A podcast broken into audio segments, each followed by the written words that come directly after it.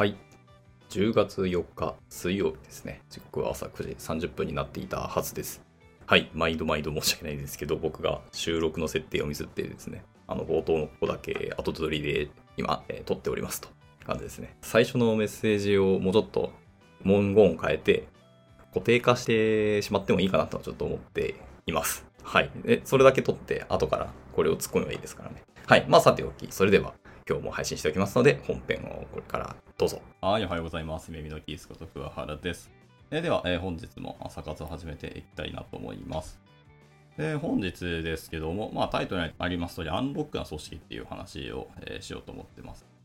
で、まあ、その、アンロックって何かっていうと、まあまあ、文字通りロックされてないってことなんですけど、まあ、あの、今僕が副業をしている会社さんのメンバーがよく口にする言葉で、いやととても僕はこの言葉が好きなんですね。まあ、いろんなものをロックしない。まあ、いわゆる、えー縛られないとか、囚われないとか、まあ、そんな言葉がありますね。バキっていう漫画の中に、アンチェインっていうあだ名のついたキャラクターが出てきたりはしますけど、まあ、あれと近しい言葉ですかね。とにかく、囚われない、縛られない。自分の思う通りに行くっていうような。まあ、それはいわゆるマイペースとか自己中という意味ではないですけどね。まあ、もっと言うと、ハウにこだわらないっていう言葉だと思いますけど、まあでもそういうことが浸透している組織、まあ、その今副業している会社さんがとてもそれでいいなっていうふうに思ってるっていう感じです。で、組織自体がアンロックになるっていうのは結構、まあ、ドラスティックと言いますか、結構危険な面もはら、まあ、リスクもあるよなっていうのはありますね。やっぱ会社組織となると、一定安定していることが求められたりとか、ちゃんと期待通りの運用がされているみたいなところも、まあ、全部が期待値を外れるっていうのは怖いと思うんですけど、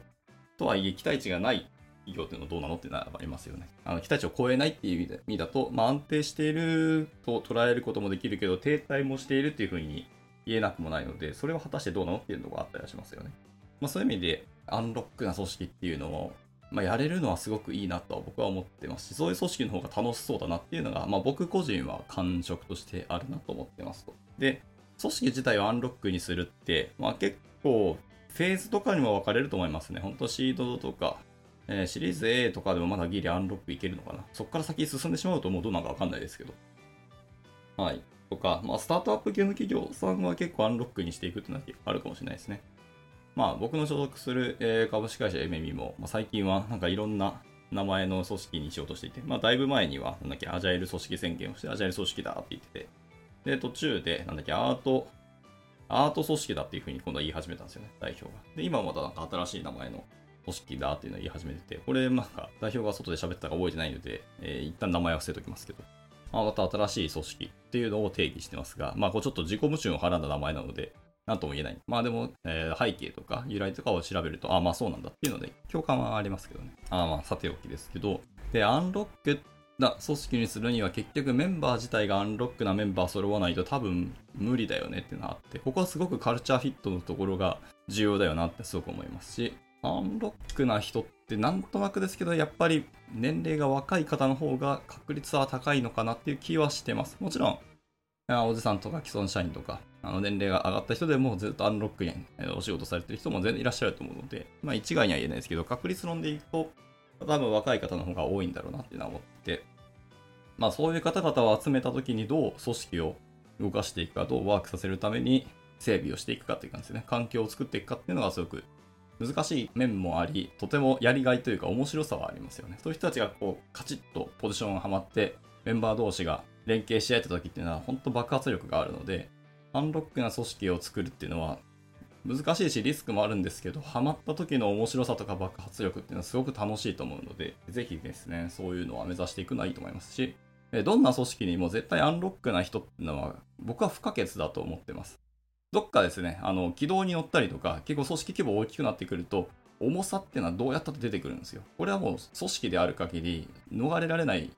お話だと思ってるんですね。で、その中、その重さに対して、いや、ノーと言ったりとか、いや、ここをドラスティックにやりたいんだっていう、こう、強い思いで、アンロックしてくれるメンバーがいるっていうことはものすごく大事だと思っているので、まあ、それは後から新卒で入ったり、中途採用で入ってきたニューカマーの人になるかもしれないですけども、まあ、中にいて今までずっとくすぶってたけどチャンスが来たっていうのでその自分が思ってたことを爆発して、えー組織を変えていくっていうような人も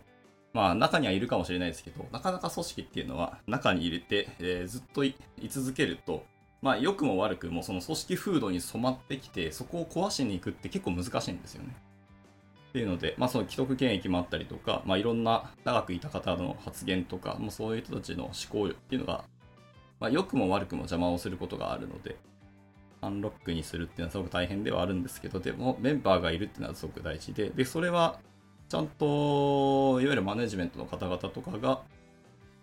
認識をしておく。まあ、この人はこういう熱意があるんだっていう熱量が持ってるんだ。で、それがたまたま今はうまいこと発揮できないみたいなところを把握してるだけでも全然いいと思いますけど。とはいえ、多分基本的にはそういう人っていうのはもう長くいて発揮できないとしたら多分外に行っちゃう気がしてるので、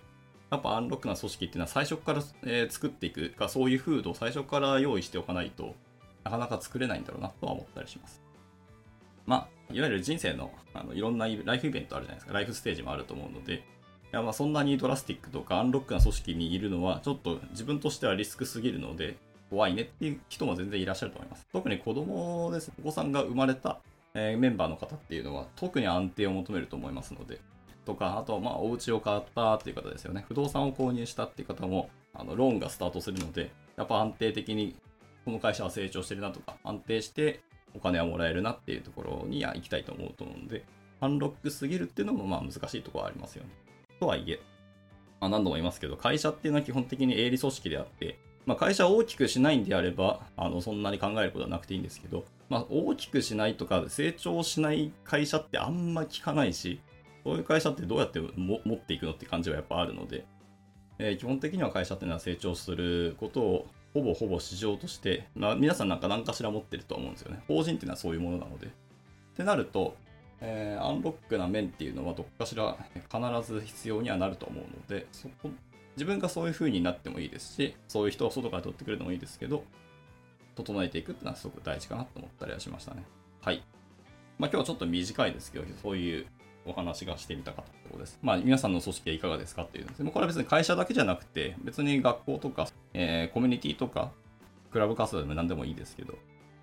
組織においても、やっぱアンロックっていう面は持っといた方が絶対にいいなって僕はつくづく感じてますね。進まざるは停滞みたいな言葉があるんですよね。これは僕結構好きで、まあ人の好き好み良し者はありますけど、やっぱり進んでないところって必ず停滞というか衰退が始まるんですよ。なので常に前に進むとか